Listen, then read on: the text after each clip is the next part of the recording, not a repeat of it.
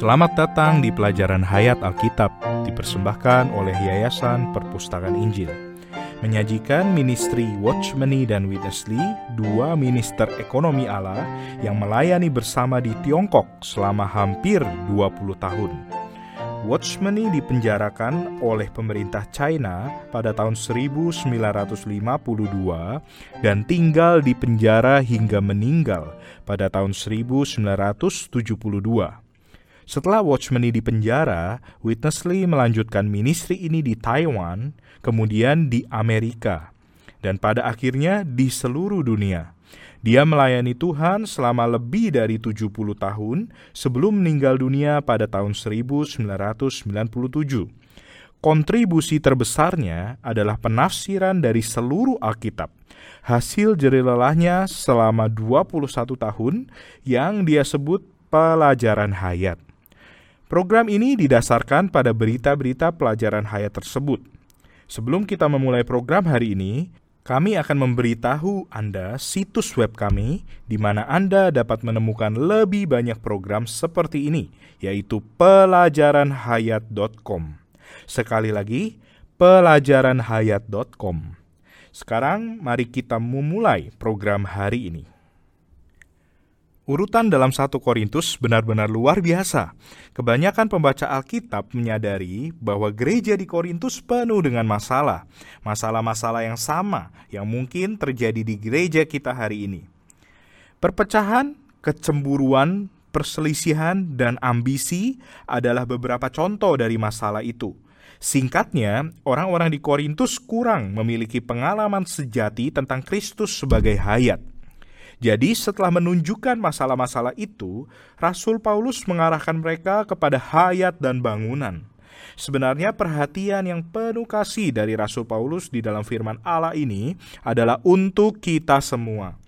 1 Korintus pasal 3 ayat 9 berkata, Karena kami adalah kawan sekerja Allah, kamu adalah ladang Allah, bangunan Allah. Kita membahas 1 Korintus pasal 3 lagi hari ini. Dan sungguh senang ada saudara Gumulya bergabung kembali di sini. Selamat datang saudara Gumulya. Terima kasih saudara Elisa. Suatu hak istimewa bisa berbagian dengan program pelajaran hayat Alkitab ini. Saudara Gumulya, di ayat yang baru saja kita baca, Paulus berbicara atas nama para rasul. Kami adalah kawan sekerja Allah. Kamu anggota-anggota tubuh Kristus, kamu adalah ladang Allah, ladang garapan Allah. Mungkin tidak ada kiasan yang dapat melambangkan atau menghambarkan hayat lebih baik daripada sebuah ladang, bukan?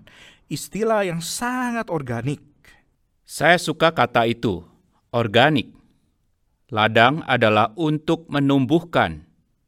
Anda tidak menggunakan ladang untuk melakukan aktivitas olahraga anda tidak menggunakan ladang untuk entertainment. Anda menggunakan ladang untuk menumbuhkan sesuatu. Dan Allah memiliki bisnis menumbuhkan sesuatu. Karena apa yang dia tumbuhkan adalah juga sebuah bangunan. Kamu adalah ladang Allah, bangunan Allah. Ini akan menjadi bagian besar dari program kita hari ini. Mari kita dengarkan Saudara Inesli. Tapi sebelumnya izinkan saya menunjukkan ayat lain. Dia merujuk pada beberapa ayat. Di dalam Matius pasal 13, Tuhan Yesus berkata, adalah seorang penabur keluar untuk menabur. Ini adalah salah satu perumpamaan dalam Matius pasal 13 tentang kerajaan. Kemudian di ayat 37 diperlihatkan bahwa Tuhan adalah penabur itu. Karena dia berkata, Orang yang menaburkan benih baik ialah anak manusia. Jadi, kita adalah ladang Allah. Kita juga adalah tanaman kecil yang lembut yang tumbuh di ladang. Penaburnya adalah Kristus sendiri, dan Paulus berkata, "Aku menanam." Jadi di sini ada orang yang berjeri lelah bersama Tuhan, yang bekerja bersama Tuhan. Di sini Tuhan bekerja bersama mereka yang telah Dia berikan kepada gereja untuk melakukan pekerjaan ini. Mari kita dengarkan Saudara Winnesley. After these six points, Setelah menunjukkan tentang merawat, minum, makan, menanam, menyiram, dan bertumbuh, dalam pasal 3 ayat 9, Paulus berkata, Kamu adalah ladang Allah, bangunan Allah. Secara harfiah, ladang berarti tanah pertanian. Kita bukanlah orang-orang yang belum dijamah oleh Allah. Sebaliknya, Allah telah menaburkan sesuatu ke dalam kita, dan kita telah dijamah serta digarap olehnya. Kini kita adalah ladang Allah yang menumbuhkan Kristus. Dalam Matius pasal 13 ayat 3, ia berkata, adalah seorang penabur keluar untuk menabur. Benih yang ditaburkannya tidak lain adalah dirinya sendiri, yaitu Tuhan di dalam firman. Benih ini adalah Allah sendiri. Tuhan Yesus datang sebagai seorang penabur untuk menaburkan Allah ke dalam kita. Kita ini tanah, lahan, tanah pertanian, ladang untuk menumbuhkan Allah. Dalam ayat 9 Paulus berkata bahwa kita adalah ladang Allah dan bangunan Allah. Terbangun dalam gereja adalah bertumbuh dalam pengertian Kristus bertambah sampai tahap tertentu. Terbangun ke dalam bangunan rohani Pertama-tama, bukan berarti berkaitan satu dengan yang lain. Ini berarti kita memiliki hayat alamiah yang semakin berkurang dan memiliki lebih banyak Kristus di dalam kita. Semakin berkurang hayat alamiah kita dan semakin bertambah banyak Kristus di dalam kita, semakin mudahlah kita berkoordinasi dengan orang lain. Jika Anda benar-benar terbangun di dalam gereja, Anda akan berkurang dan Kristus bertambah di dalam Anda. Maka di mana pun Anda berada, Anda dapat menyatu dengan orang kudus dan berkoordinasi dengan mereka. Saudara Gumulia, seperti yang telah kita bicarakan sebelumnya, menurut saya ini adalah suatu hal yang sangat dalam dari porsi yang baru saja kita dengar ada suatu perkembangan di antara aspek pertumbuhan dan aspek bangunan.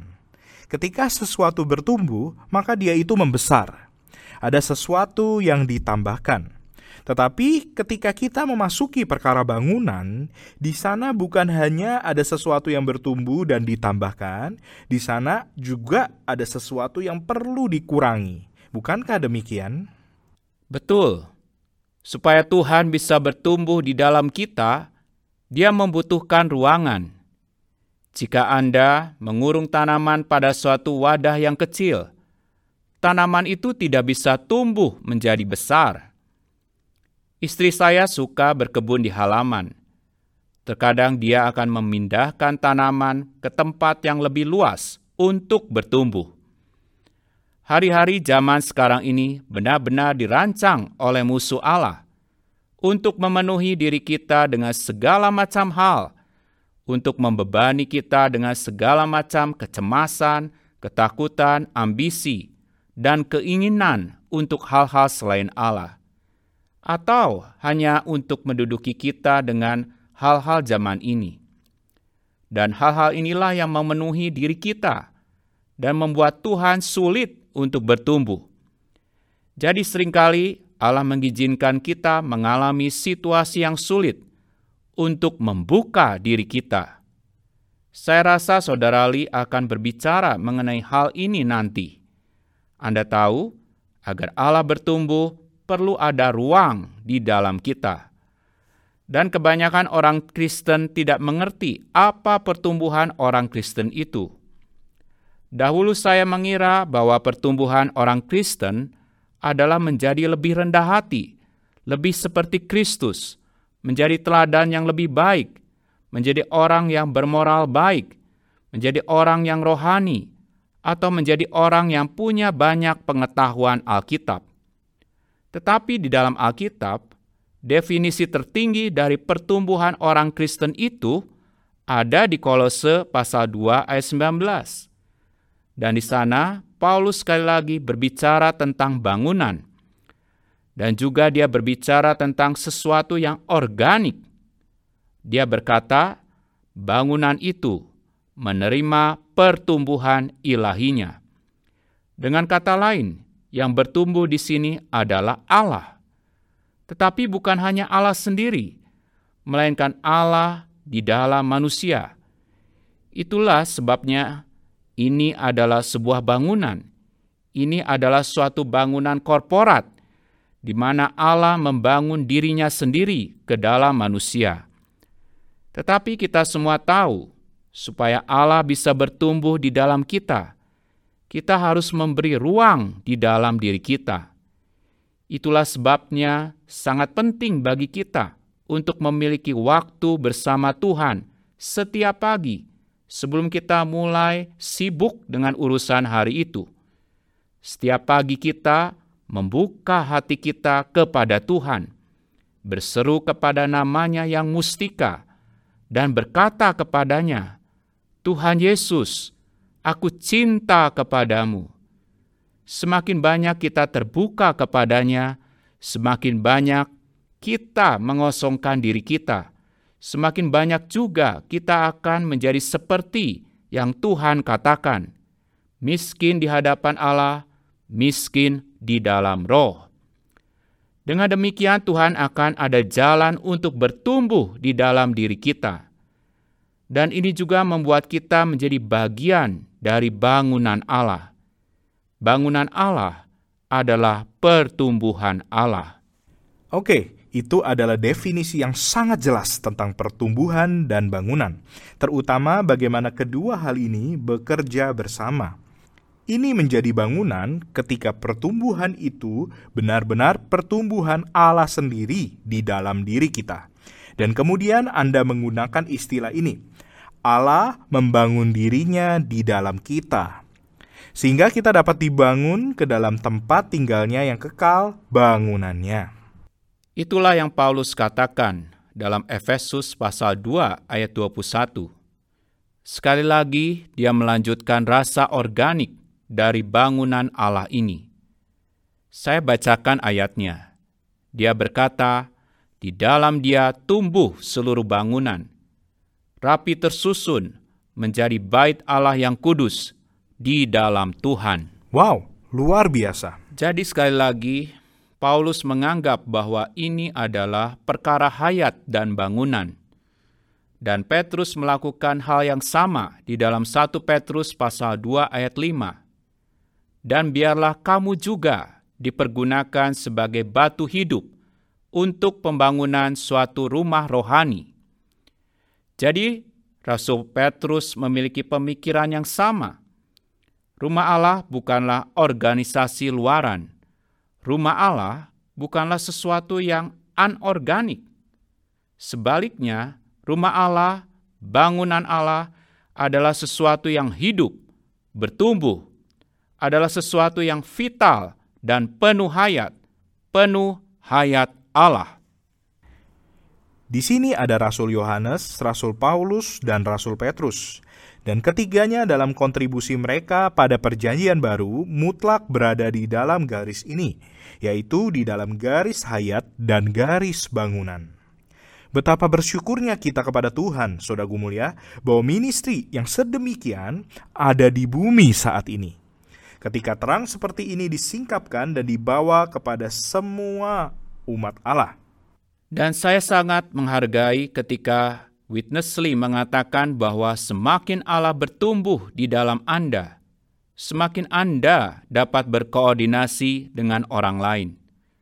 Sungguh mengherankan, kita orang percaya yang semuanya mengasihi Tuhan Yesus Kristus yang sama, sering kali tidak dapat berkoordinasi satu sama lain, tetapi menjadi pendekar tunggal yang menyendiri kita sering kali menjadi orang yang berbahaya, yang tidak dapat dikendalikan orang lain. Saya berbicara berdasarkan pengalaman diri saya sendiri. Tetapi, semakin Allah bertumbuh di dalam kita, semakin kita bisa berkoordinasi dengan siapa pun. Dan itulah bangunan Allah. Baik saudara mulia, karena waktu, mari kita kembali mendengarkan saudara Winnesley. Faktor penting lainnya yang berhubungan dengan bangunan adalah perkara fondasi atau dasar di pasal 3. Dia melanjutkan, Paulus melanjutkan berbicara tentang dasar bangunan Allah sesuai dengan kasih karunia Allah yang dianugerahkan kepadaku. Aku sebagai seorang ahli bangunan yang cakap telah meletakkan dasar dan orang lain membangun terus di atasnya. Tetapi tiap-tiap orang harus memperhatikan bagaimana ia harus membangun di atasnya karena tidak ada seorang pun yang dapat meletakkan dasar lain daripada dasar yang telah diletakkan, yaitu Yesus Kristus. Jadi, bukan hanya seluruh bangunan, tetapi di atas fondasi atau dasar apa bangunan ini dibangun. Mari kita dengarkan Saudara Winnesley. Paul says, Sebagai gereja, kita adalah ladang Allah dan bangunan Allah. Ladang adalah untuk pembangunan. Apa pun yang dihasilkan di ladang dan oleh ladang adalah bagi pembangunan. Sebuah bangunan membutuhkan dasar. Karena itu, dalam pasal 3 ayat 10 dan 11, Paulus berbicara mengenai dasar bangunan Allah.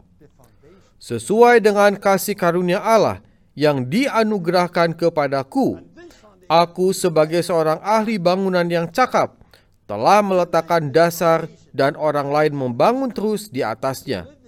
Tetapi tiap-tiap orang harus memperhatikan bagaimana ia harus membangun di atasnya. Karena tidak ada seorang pun yang dapat meletakkan dasar lain daripada dasar yang telah diletakkan, yaitu Yesus Kristus. Kristus, satu-satunya dasar, telah diletakkan. Dasar ini telah dibangun bukan saja untuk zaman para rasul, tetapi untuk selamanya. Akan tetapi, selama 19 abad yang lalu, banyak pekerja Kristen berusaha meletakkan dasar-dasar yang lain. Setiap kelompok kekristenan memiliki dasar khususnya tersendiri. Di antara orang Kristen hari ini terdapat beribu-ribu dasar. Kita perlu memahami perkataan Paulus tentang Kristus sebagai dasar menurut konteks dari ketiga pasal yang pertama dari 1 Korintus. Dalam pasal-pasal ini, seolah-olah Paulus berkata, "Kalian orang-orang di Korintus menyatakan bahwa kalian adalah dari golongan Apolos, Kefas, atau Paulus. Itu berarti kalian meletakkan dasar yang lain. Setiap kali kalian mengatakan bahwa kalian dari golongan seseorang, atau dari golongan sesuatu, kalian meletakkan suatu dasar. Berbagai pilihan dan kesukaan itu sebenarnya adalah dasar-dasar yang berbeda. Misalnya, seseorang mungkin menyukai baptisan selam. Hal itu adalah suatu dasar. Yang lain mungkin menyukai perjamuan Tuhan dengan roti tidak beragi. Hal itu pun merupakan dasar. Mereka yang memilih baptisan selam mungkin tidak menerima mereka yang tidak mempraktekannya. Dasar-dasar itu menjadi faktor pemecah belah. Orang-orang Kristen hari ini terpecah-pecah oleh berbagai macam dasar. Misalnya, seseorang boleh jadi berkata kepada dirinya sendiri, "Aku menyukai penatua tertentu di dalam gereja lokalku. Kapankala aku perlu membicarakan sesuatu kepada penatua aku lebih suka datang kepadanya. Penatua inilah pilihanku, kesukaanku. Aku tidak suka berbicara dengan penatua lainnya. Perkataan demikian sebenarnya berarti aku dari golongan penatua ini.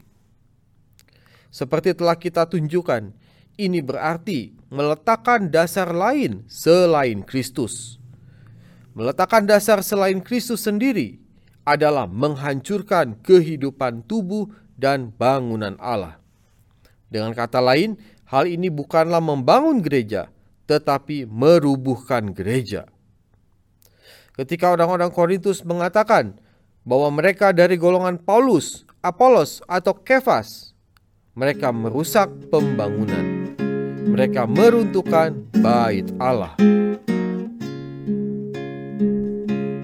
Saudara Gumulia, kita menikmati visi yang tinggi ini, wahyu yang tinggi tentang hayat dan bangunan ini. Dan sekarang kita harus bijaksana. Kita telah mendengar suatu perkataan peringatan dan juga suatu perkataan yang secara akurat menggambarkan kondisi yang benar-benar terjadi dalam tubuh Kristus dan kekristenan hari ini, bukan? Betul, Saudara Elisa. Ini benar-benar terjadi. Anda tahu, kebebasan memilih sesuai selera kita adalah suatu hak yang sangat kita sukai. Saya senang bisa pergi ke restoran dan memilih apa yang ingin saya makan. Saya senang bisa memilih jurusan studi mana yang saya suka. Saya senang bekerja di tempat yang saya pilih, mengemudikan mobil yang saya pilih. Ini adalah suatu budaya kebebasan yang luar biasa tetapi, ketika Anda datang kepada tubuh Kristus, Anda tidak dapat menggunakan selera Anda atau pilihan Anda di dalam tubuh Kristus. Jika Anda berkeras dengan selera dan pilihan Anda, Anda akan berakhir dengan perpecahan. Di sini Rasul Paulus, seperti yang dijelaskan dengan sangat baik oleh saudara Lee, dia menjama perkara kepemimpinan dan ini masih menjadi masalah sampai hari ini. Orang-orang berhimpun di sekitar para pemimpin tertentu dan menjadi fans berat dari kepribadian dan karisma para pemimpin yang luar biasa. Jadi kita harus berjaga-jaga hari ini seperti halnya Rasul Paulus pada hari itu.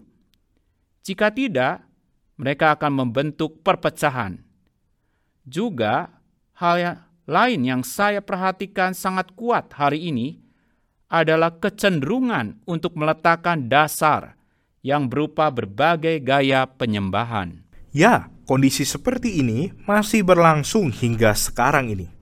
Pada faktanya, masalah ini telah menjadi subjek dari banyak jurnal kekristenan. Ya, benar sekali. Banyak orang yang mencari kebebasan untuk beribadah sesuai dengan selera mereka sendiri.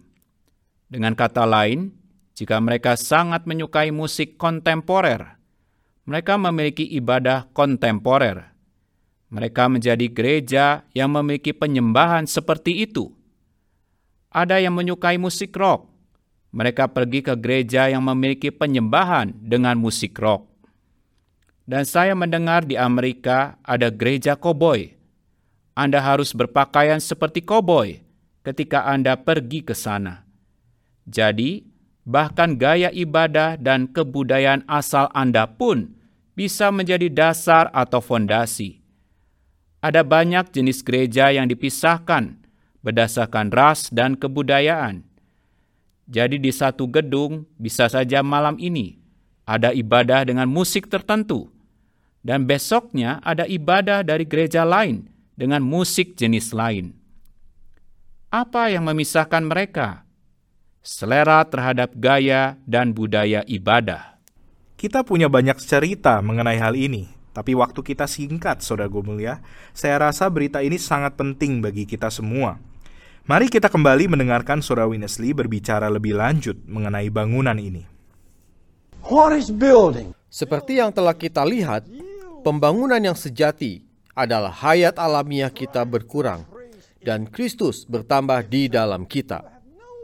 Jika kita demikian, kita tidak akan pilih-pilih.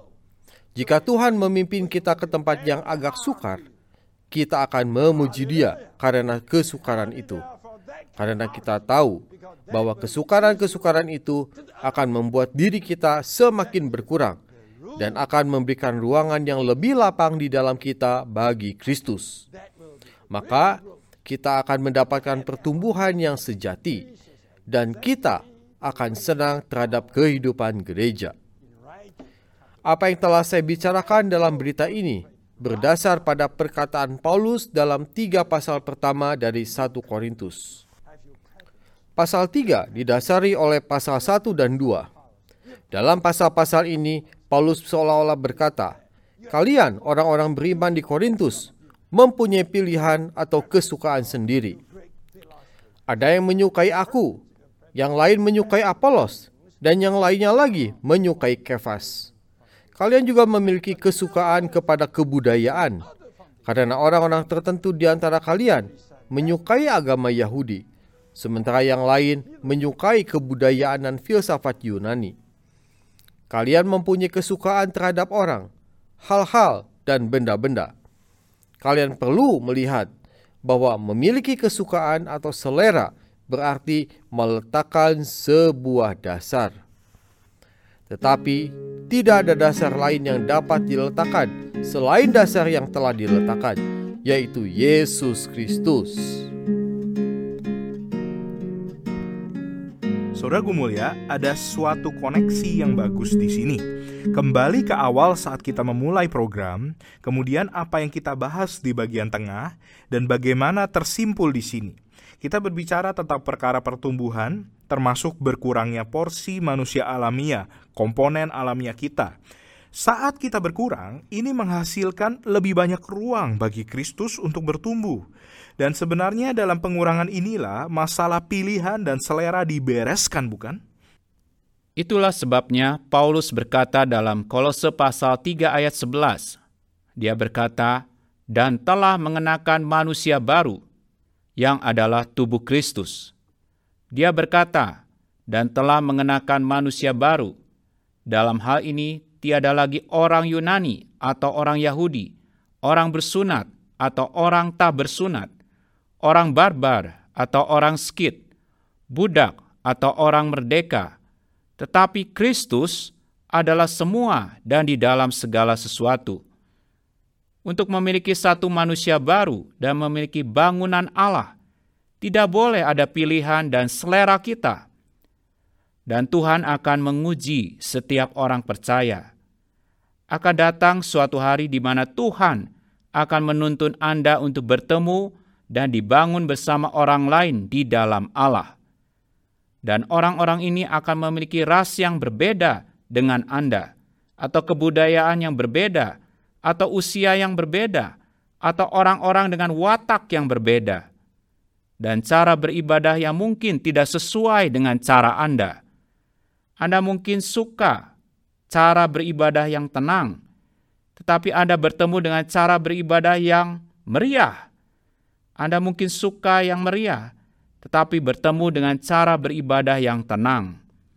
Tetapi Tuhan akan menguji Anda untuk melihat apakah Anda bersedia kehilangan pilihan Anda untuk dikurangi manusia alamiahnya agar Kristus dapat bertumbuh di dalam Anda. Saudara mulia, saya rasa apa yang kita lihat hari ini adalah suatu visi mengenai pandangan dan pengertian tentang tujuan kekal Allah yang melibatkan kita semua. Ini tak ternilai harganya. Ini sangat penting jika kita benar-benar ingin menjadi gereja yang Allah inginkan. Gereja yang membawa dia datang kembali. Gereja yang menjadi mempelai perempuannya yang siap sedia pada hari itu. Saya berdoa agar Tuhan dapat menerangi para pendengar program ini. Jika Anda melihat akhir Alkitab, Anda dapat melihat pemikiran yang sama. Wahyu pasal 22 memberi gambaran tentang Yerusalem baru. Dan di ayat 1, butir terpenting di Yerusalem baru adalah pohon hayat dan air hayat. Hayat ada di seluruh bangunan itu. Jika kita ingin agar pelayanan dan perhimpunan kita memiliki nilai yang kekal, kita harus mengambil Yerusalem baru sebagai sasaran kita, sebagai model kita. Dengan kata lain, mari lupakan semua selera atau kesukaan yang memisahkan kita. Marilah kita menikmati Kristus sebagai hayat kita, makan Dia dan minum Dia. Dan saat kita berjumpa bersama, kita akan dibangun bersama Allah sebagai Yerusalem baru. Saya tidak dapat menambahkan apa-apa lagi pada kata penutupan Anda. Terima kasih, Saudara Gumulia. Baiklah, kita akan meninggalkan para pendengar dengan memberikan alamat website kami karena waktunya sudah habis. Kami berharap Anda akan menghubungi kami untuk buku-buku pelajaran hayat versi cetak. Kami dengan senang hati akan menjawab Anda di website kami pelajaranhayat.com. Saya Elisa bersama Saudara Gumulia hari ini. Terima kasih banyak sudah mendengarkan.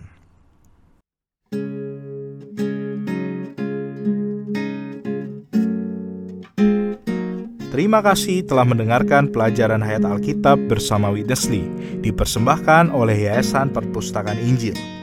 Fokus dari Yayasan Perpustakaan Injil adalah hasil karya Watchmeni dan Witness Lee, dua rekan sekerja Tuhan di Tiongkok pada paruh pertama abad ke-20.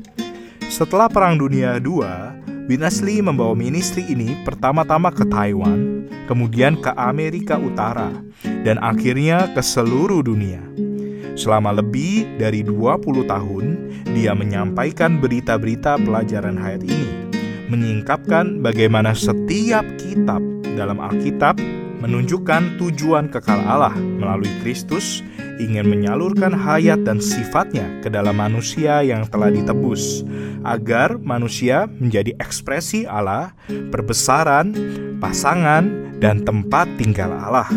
Pelajaran hayat ini bukanlah doktrin belaka, tapi menyingkapkan Kristus yang pribadi, praktis, dan dapat dialami.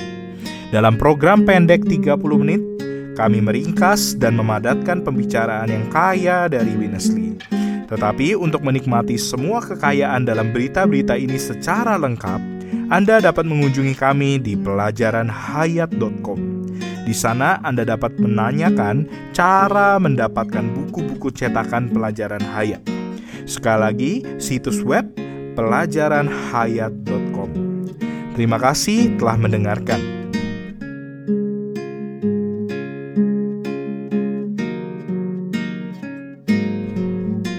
Apakah Yesus hanyalah seorang pemimpin agama yang hebat? Yohanes pasal 1 ayat 29 berkata, Pada keesokan harinya Yohanes melihat Yesus datang kepadanya dan ia berkata, Lihatlah anak domba Allah yang menghapus dosa dunia. Berikut adalah catatan kaki untuk Yohanes pasal 1 ayat 29. Berdasarkan Alkitab, orang-orang agamawi mencari pemimpin yang besar – tetapi Yesus diperkenalkan kepada mereka sebagai seekor anak domba kecil dengan seekor merpati kecil.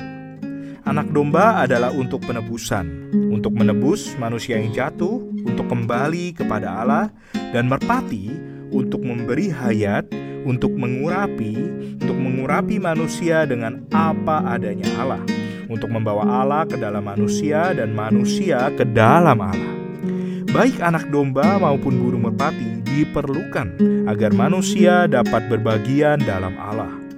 Untuk mendapatkan Alkitab dengan catatan kaki versi pemulihan yang diterbitkan oleh Yayasan Perpustakaan Injil, silahkan mengunjungi pelajaranhayat.com.